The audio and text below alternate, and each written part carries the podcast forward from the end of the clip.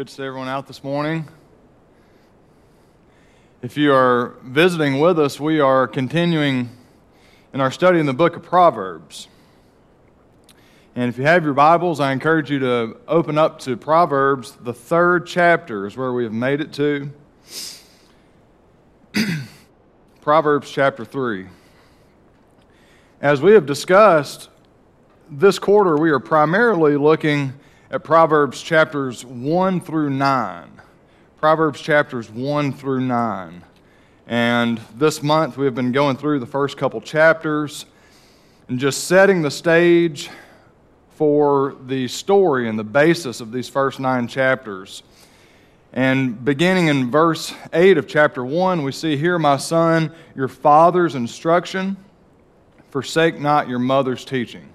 So the setting is a father, along with the mother's teaching, but the father pleading to his son. This is a one sided conversation. A father stressing the importance to his son of wisdom and attaining wisdom. And not just any wisdom, but godly wisdom. Graceful garland for your head, pendants for your neck. And so we see the contrast taking place time and again. Remembering, Proverbs means a comparison. And so we see the comparison continues to play out between wisdom, the path of God, the path of life, versus folly, the ways of the world, which ultimately lead to our destruction. So, the path of folly, a destructive path, the father pleading, Son, you don't have to destroy and ruin your life. You can observe other people who have already done so and just have the prudence to know that there are consequences to your action. Chapter 2 is what we covered last week. We saw in the first couple verses there of chapter 2 the nature of our seeking of wisdom. And what was, in the first five verses, what do we learn about our attitude towards seeking the knowledge of God?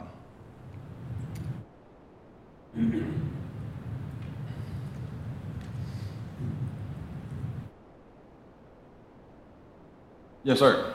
Be observant and active. Observant, active.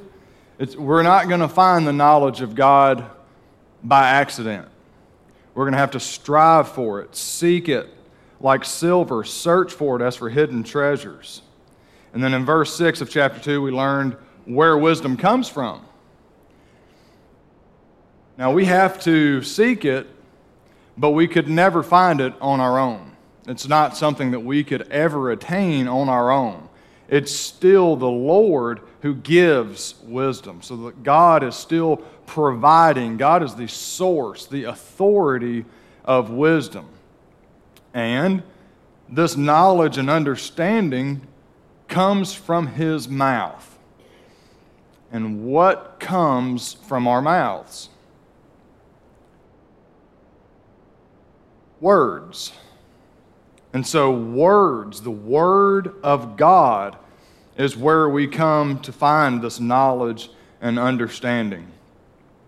And then throughout the rest of chapter 2, we see the comparison between the protective nature of the wisdom of God, guarding our paths, looking out for us, watching over the way of his saints. We mentioned both this external protection from the wisdom of God, but also an internal peace, an internal protection.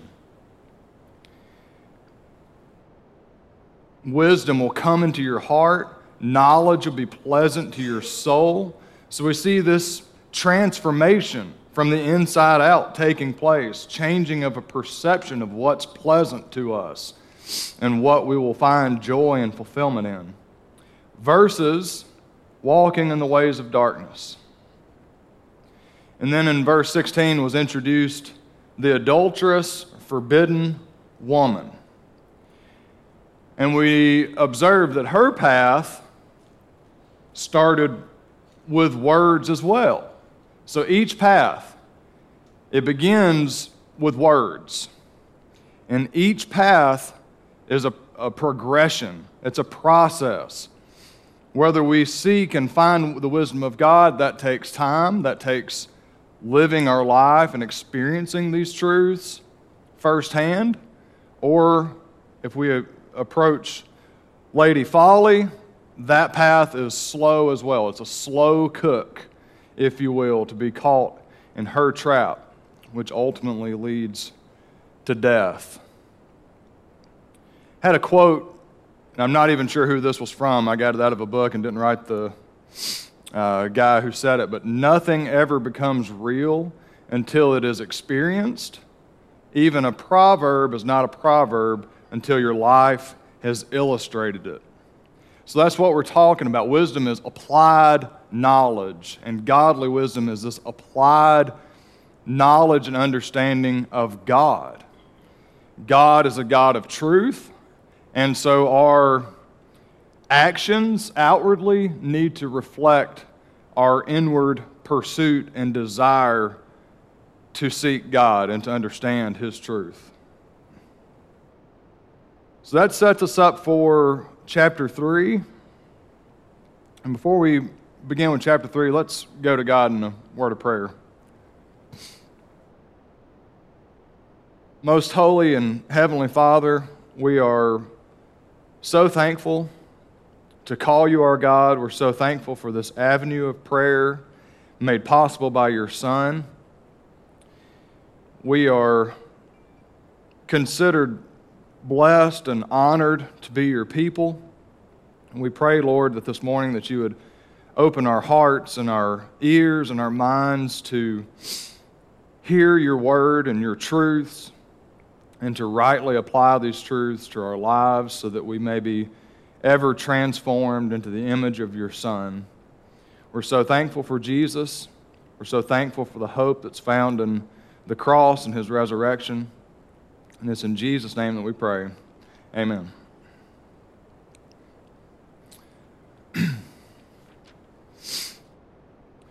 okay, so I'll begin with just reading verse 1 through 4, and then we'll go back and make our observations.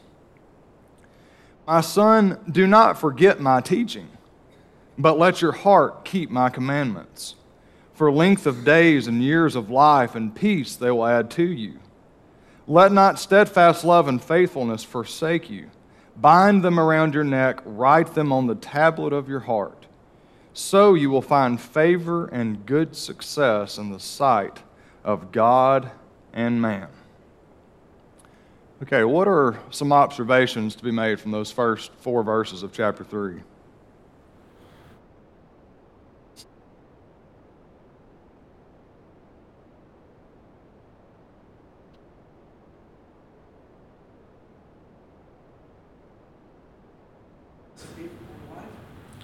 What's that? Recipe for long life. Recipe for long life, length of days, years of life, and peace they'll add to you. Is that an absolute? Peace is. That's one thing we haven't talked about in this class so far, but are Proverbs always true? It's a tricky question, but it's, it's important. Proverbs and what we're reading and studying, these are general truths. And we'll talk about that a lot more in these first uh, 12 verses or so. In general, this is the ideal, and the wisdom of God will lead you to an ideal, the most prosperous, abounding life that you could have. But, and as we'll take a look a lot more at later on this morning, hopefully, time and chance happen to us all. Ecclesiastes, chapter 9, as Solomon records here and there. So, in general, yes, length of days and years of life, as opposed to the path of folly, absolutely. That path is destructive. What else do we notice?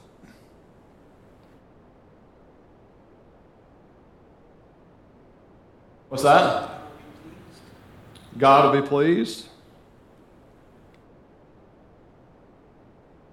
You know, verse 4 finding favor and good success in the sight of God. So we will find favor from God and from man. You know, hearkening back to that graceful garland for your head and a pendants for your neck, this is something that in the sight of God and man, people will see us and we will be honoring of God in the way that we live our lives, but other people will look to us and say, hey, um, that is an admirable quality in general. Yes, sir? It's all bound around that one statement that says, Do not forget my law. Yes, do not forget, which implies that we, we can. It is possible. We can forget, and that's important. Even godly people can forget. You know, last week, we see this in the beginning of every chapter here, almost in uh, the first nine chapters, but th- those two words, my son. I made the observation last week that there is a practical exercise or observation to make from that is that we need to, to be having these conversations with our children as well, or our, the people who we are uh, of influence on in our lives as the father or the mother. But you know, there's another side of that too. My son, do not forget my teaching. And, you know, it might be important also to be able to view ourselves as the son regardless of our age, regardless of our gender, uh, my son. And we all can fall victim to forgetting the teaching of God, but rather let your heart keep these commandments. What about verses, uh, verse 3? Steadfast love and faithfulness, let them not forsake you. What do you, what do you think that means? Yes, ma'am. Mine reads a little bit different. It says, do not let kindness and truth. I like better. Yes, ma'am. Um, kindness and truth. Um,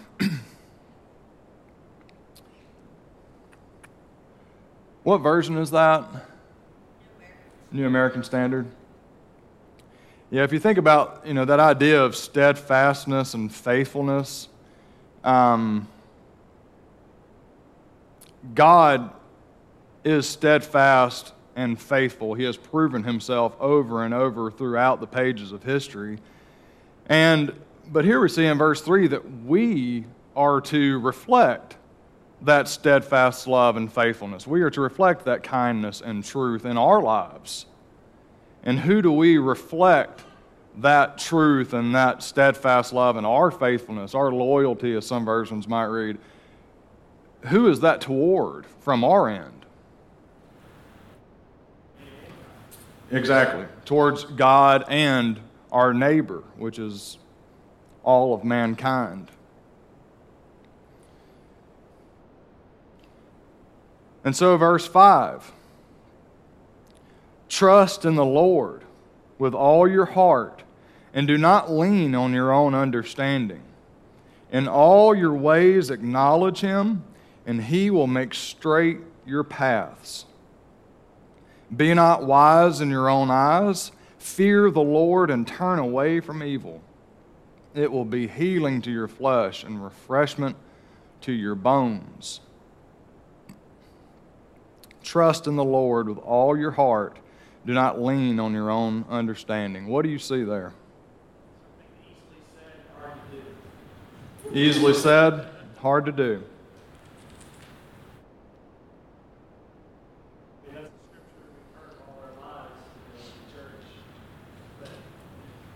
still think we're right. And what's the what's the pro, the core of that problem? Why is this such an issue?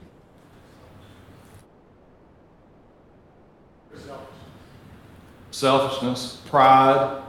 Yes, ma'am. Sometimes man's wisdom makes more sense to people than God's wisdom. Oh, Until you actually follow God's wisdom, then you see the end results for so much better than man's wisdom. Why does man's wisdom seem right?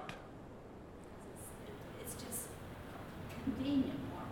All just more convenient or it's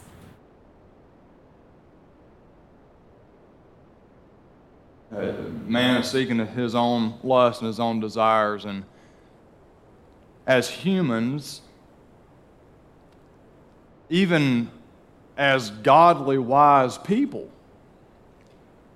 we still have a limited perspective compared to the wisdom of God. So, at the end of the day, our vantage point of what's in front of us is a limited perspective compared to God's wisdom. And so, do not lean on your own understanding. And we're, we're all in need equally of God's guidance in our lives and God's wisdom to protect our paths. But we won't all heed that call. And that's what we've been talking about so far in the first few chapters here. It's not a generalization. This is very specific. If this, if you do this, this will happen. Right. Yeah, this is not a generalization. That's true.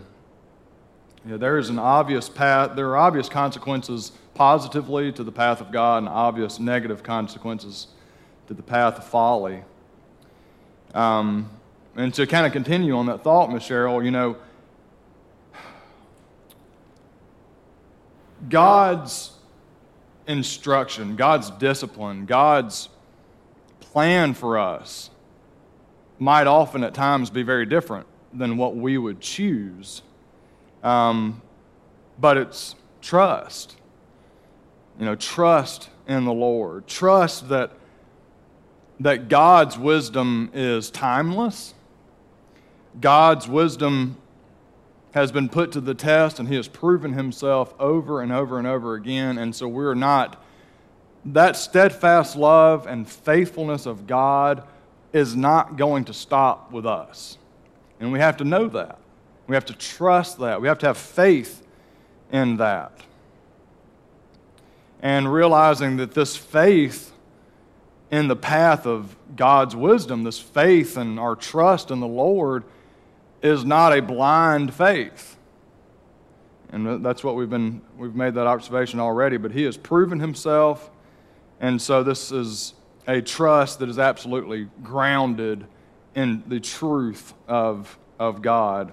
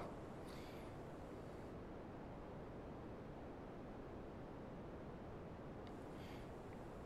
Any other thoughts there? Makes me think of, uh, like, you know, Peter, after he met Christ at a certain time. His under, you know, I'm I'm expecting understanding is probably that, I'm gonna be killed. Mhm. He really is. Yeah, it's like, I- it doesn't matter, it doesn't matter what man can do to me, because I, in the Lord, I'm gonna trust him completely, because if he was able to bring Jesus back,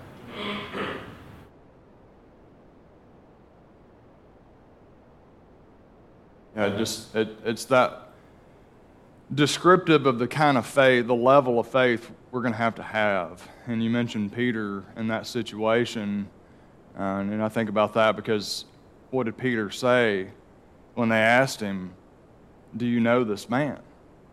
And he said, "Woman, I, I do not know that man." And there is some truth to that. In a, in a sense, he didn't know who he was because if he did, he would have had the, the founding of faith that would have took him through and he'd have professed that he did know him and it's easy to, to pick on him in that situation to me, Jacob, verses. Then we look at ourselves and look at our own understanding or our own wisdom, it just pulls us away from God. And if we Mhm. realize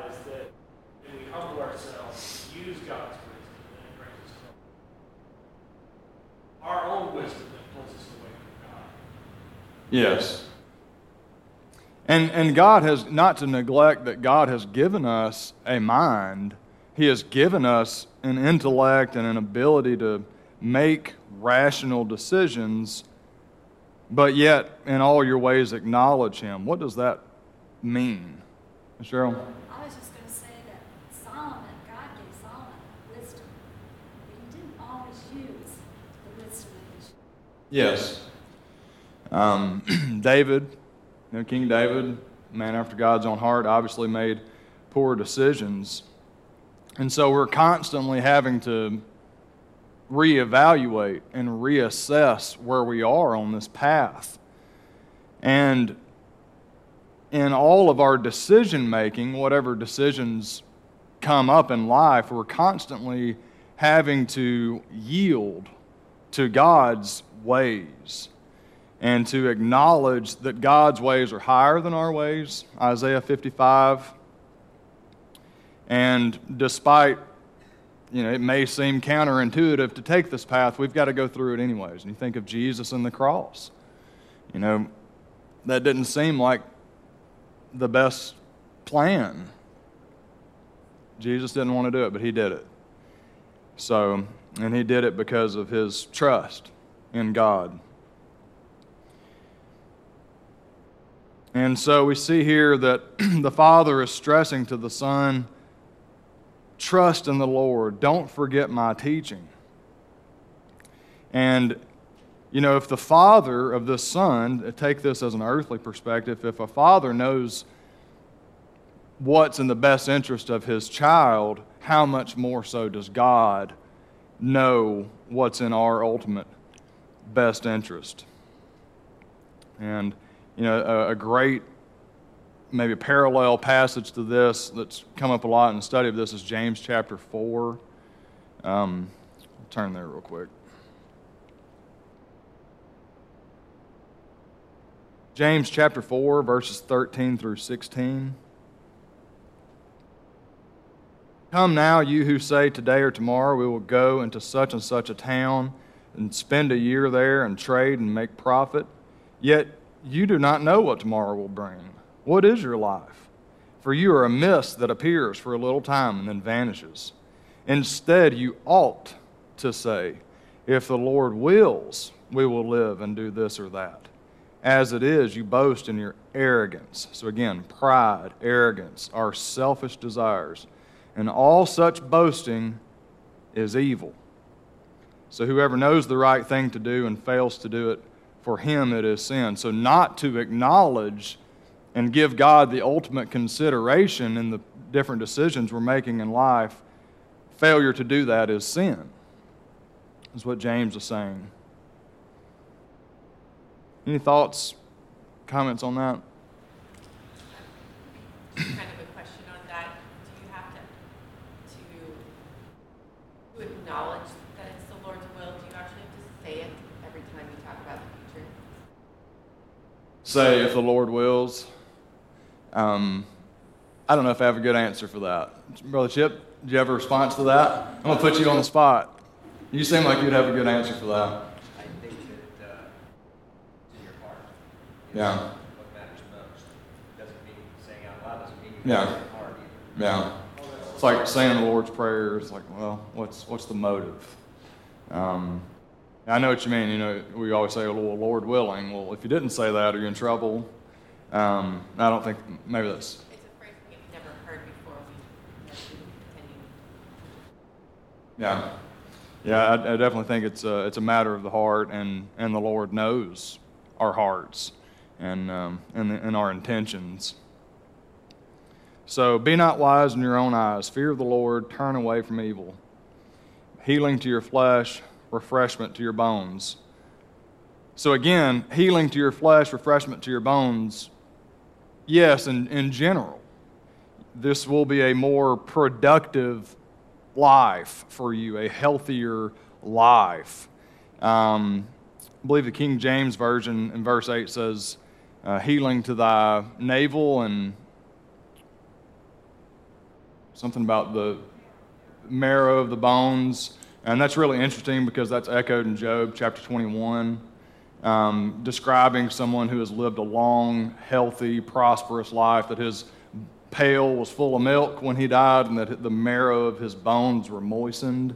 That's something we don't often talk about, but that verse 8 might throw someone off um, a little bit. So, just an ideal, again, an ideal path that, that God would have for us and that the Father would would want, any father or mother would want for their child to make a productive, uh, positive decision and take a good path. And last point on this trusting in the Lord and acknowledging His ways is what I'd mentioned earlier. Ecclesiastes chapter 9. Um, time and chance happen to all. So even if we live a godly life and pursue Scripture, time and chance is still going to come into play. And you never know when that's going to be. So it would be foolish to not acknowledge the Lord's ways and to acknowledge His wisdom because there's still a, a variable that is outside of our control. It's beyond the here and now. And ultimately, are our decisions that we make going to glorify God or, or not? okay, verse 9 Honor the Lord with your wealth and with the first, first fruits of all your produce. Then your barns will be filled with plenty, and your vats will be bursting with wine. My son, do not despise the Lord's discipline or be weary of his reproof, for the Lord reproves him whom he loves, as a father the son in whom he delights. Okay, verse 9 and 10, what are some observations? What do you see in verse 9 and 10? There's a trusting, trust factor, because you don't know how much harvest you're going to produce. But if you do it in faith, from first part, from the beginning, then it will bless you.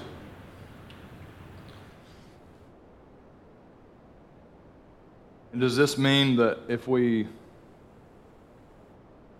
tithe, that we'll be rich?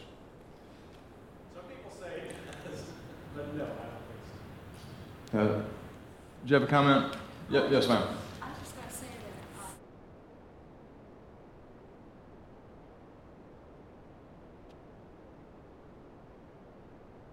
why, why should you worry about your, about your clothing or your food? God will take care of that.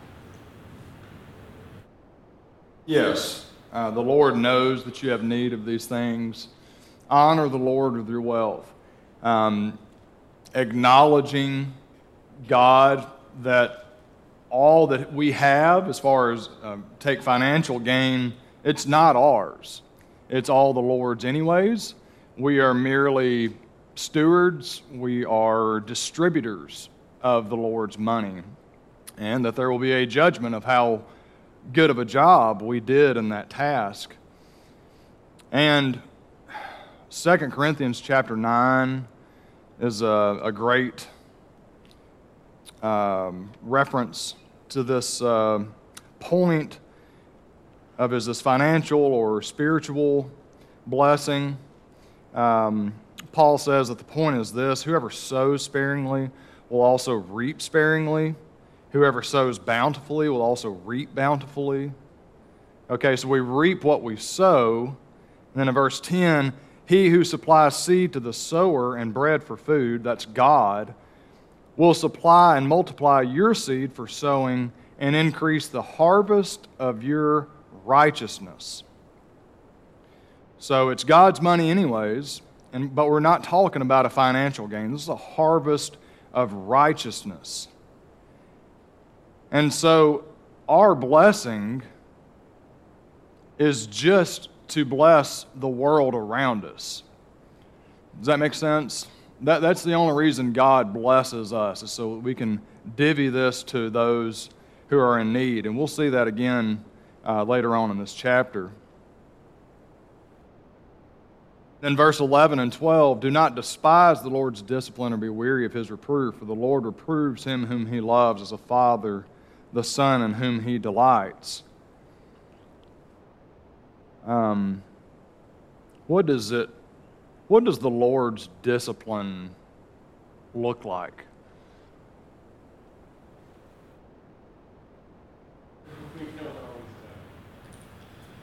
The Lord's discipline.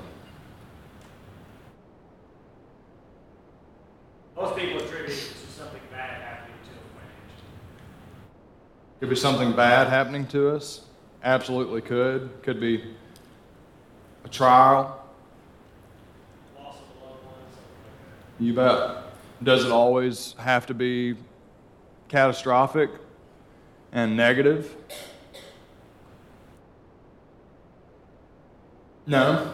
I, I, would, I would suggest that discipline of the Lord, if, if we're paying attention to the ways of God and seeking His knowledge and understanding the path that He would have for us, we're going to make decisions that are contrary to what we would have made uh, maybe in our former lives. So, this discipline of the Lord is just a corrective measure to keep us and to guide us along a more protective path. His wisdom will guard our steps.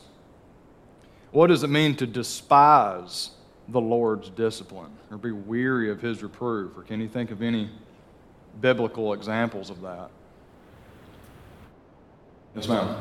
Um, well, there was a time with Job. You know, and really, Job wasn't being disciplined, he was being tested. But still, he, he, what? That just me? Yeah, Job is a, obviously a great example. Um, and Job, back to chapter or verse 7, Job, the beginning of Job said that he did fear the Lord and did turn away from evil. But yet, when it comes to despising the Lord's dis- discipline and being weary of his reproof, Job got tired and weary of the reproof of God. And I believe it was Elihu who reminded him of that. And hey, this is the Lord disciplining you. Um, and then Job's wife. You know, as far as despising the Lord's discipline, what did Job's wife tell Job to do? Just curse God and die. Just get it over with. This is ridiculous. But yet, the Lord approves him whom he loves, as a father the son in whom he delights. Um, you know, this is quoted in Hebrews chapter 12. And if you remember, what was the, the main point of the book of Hebrews? The nature of those people.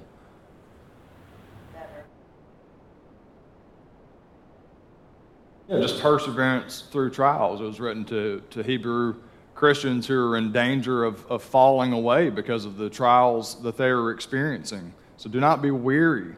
The Lord is reproving you because He loves you as a father and the son whom He delights. And that's a sobering thought. doesn't always necessarily mean punishment. It can mean instruction or correction or providing of boundaries. It's a, it's a way of guiding the path too, depending on how it's used. So it may you know, provide a punishment for bad behavior, but it, it's a setting of boundaries and guidance for us. Yes, it's absolutely. It's, it's instruction. Uh, but we've got to be willing to receive that instruction, and that's what we've been reading about in these first few chapters. Um, but take the negative connotation, take the something catastrophic happening to you in your life. Solomon, again, in Ecclesiastes chapter 7, if you remember in verse 2, he says, It's better to go to the house of mourning than to go to the house of feasting, for this is the end of all mankind, and the living will lay it to heart. Sorrow is better than laughter, for by sadness of face the heart is made glad. The heart of the wise is in the house of mourning, but the heart of fools is in the house of mirth. It's better for a man to hear the rebuke of the wise than to hear the song of fools. For as the crackling of thorns under a pot, so is the laughter of the fools. This also is vanity. And so in life, there seems to be an unavoidable grief that is going to come, but we can use that good grief, that godly grief, to turn us to thinking about the things that are most important in life. And ultimately, what is our motivation? God loves us, so what's our motivation to love Him back and to not despise His, his reproof? Um, Psalm chapter 119, about verse 67. Uh, the psalmist writes, Before I was afflicted, I went astray, but now I keep your word. You are good and do good. Teach me your statutes. The insolent smear me with lies, but with my whole heart I keep your precepts. Their heart is unfeeling like fat, but I delight in your law. It's good for me that I was afflicted, that I might learn your statutes. So sometimes in life it takes this reproof and this rebuke of the Lord and his ways to, to put us on the right path.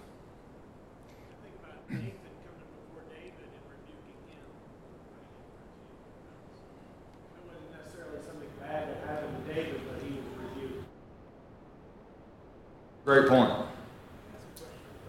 Yes, sir. Yeah. Uh, Maybe somebody can help me understand. I've always wondered why 1 Corinthians 11, I mean, it says, For anyone who eats or drinks without discerning the body eats or drinks judgment on itself. The next one says, That is why many of you are weak, ill, and some have died. Why is that the case? Is that what you're saying? Yeah, I mean, I- yeah. Correctly, that's why we're sick, that's why we're ill, is that? Yes, I would sir. say in the context right there, he's talking about our spiritual health. Um, Our spiritual health with God and each other is in First Corinthians, he wrote to a church that's sick in regard to its in regard to its honor to God and its humility toward each other and serving each other, they're thinking of themselves. That's why they're faithfully um, either weak or sick or dying in the faith, all in the way. Because they're not honoring God in a way that they should be in, in many things in that church, not just the way that they were partaking of the Lord's Supper, but the way that they were looking at the spiritual gifts that they had. Some of them could speak in tongues, some of them could prophesy, and they had elevated those that seemed to be more, um, I don't know, exciting, more prominent, more public. And, and Paul tells them, man, are you looking at this wrong? Um, they're so unfruitful if they're not being used the way God intended them to be used. Um, goes on and talks about the meats that they're eating. Some of you eat meats that are sacrificed to idols, and there are others in the, in the congregation who that really offends.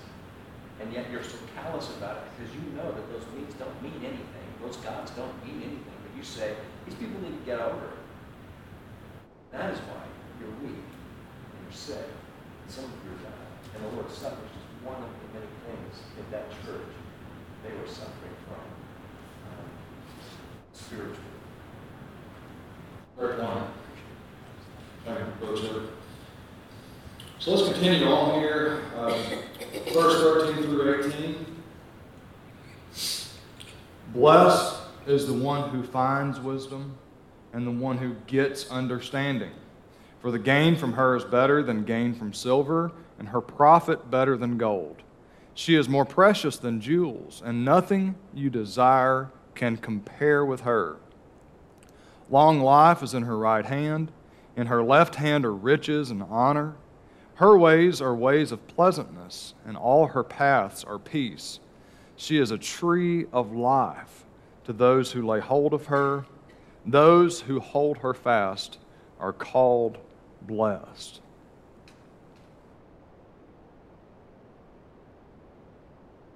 What are your observations here in these verses talking about the, the blessing of the one who finds wisdom?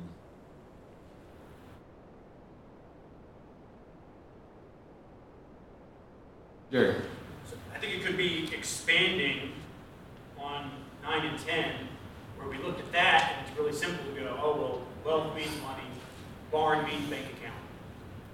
But Look at wealth in a lot of different ways, and this is specifically saying silver and gold are not really what we're aiming for. There's something beyond silver and gold, absolutely. Um, and just as you reap what you sow, your barns will be filled with plenty. You mentioned verse 9 and 10. That's what you will sow is a, a an abounding in the work of God and, and a bounty of that harvest of righteousness, which is beyond just merely financial gain. The gain from her is better than gain from silver, and her profit better than gold. You know, our lives are all about return on investment. You know, yes, sir, Brian. Return on investment. We put money here, we expect something in return. That is the way this world works and operates. But here we see Solomon saying the gain from wisdom is better and her profit is better than, than any investment that could ever be made. And that's quite a, quite a claim. Brian?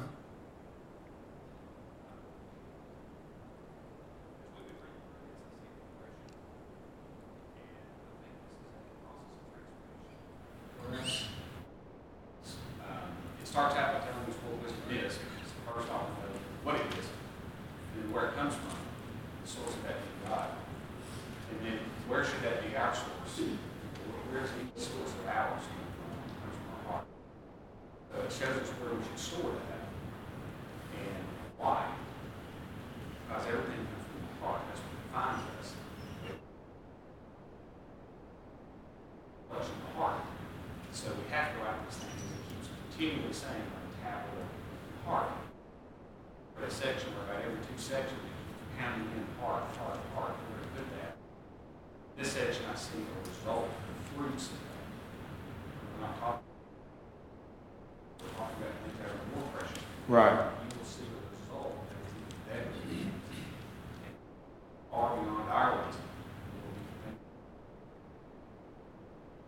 It's a great point, and it's that inward peace that we can find that is, is more precious, and, and, and a peace that will bless us in our lives now, but also in the life to come.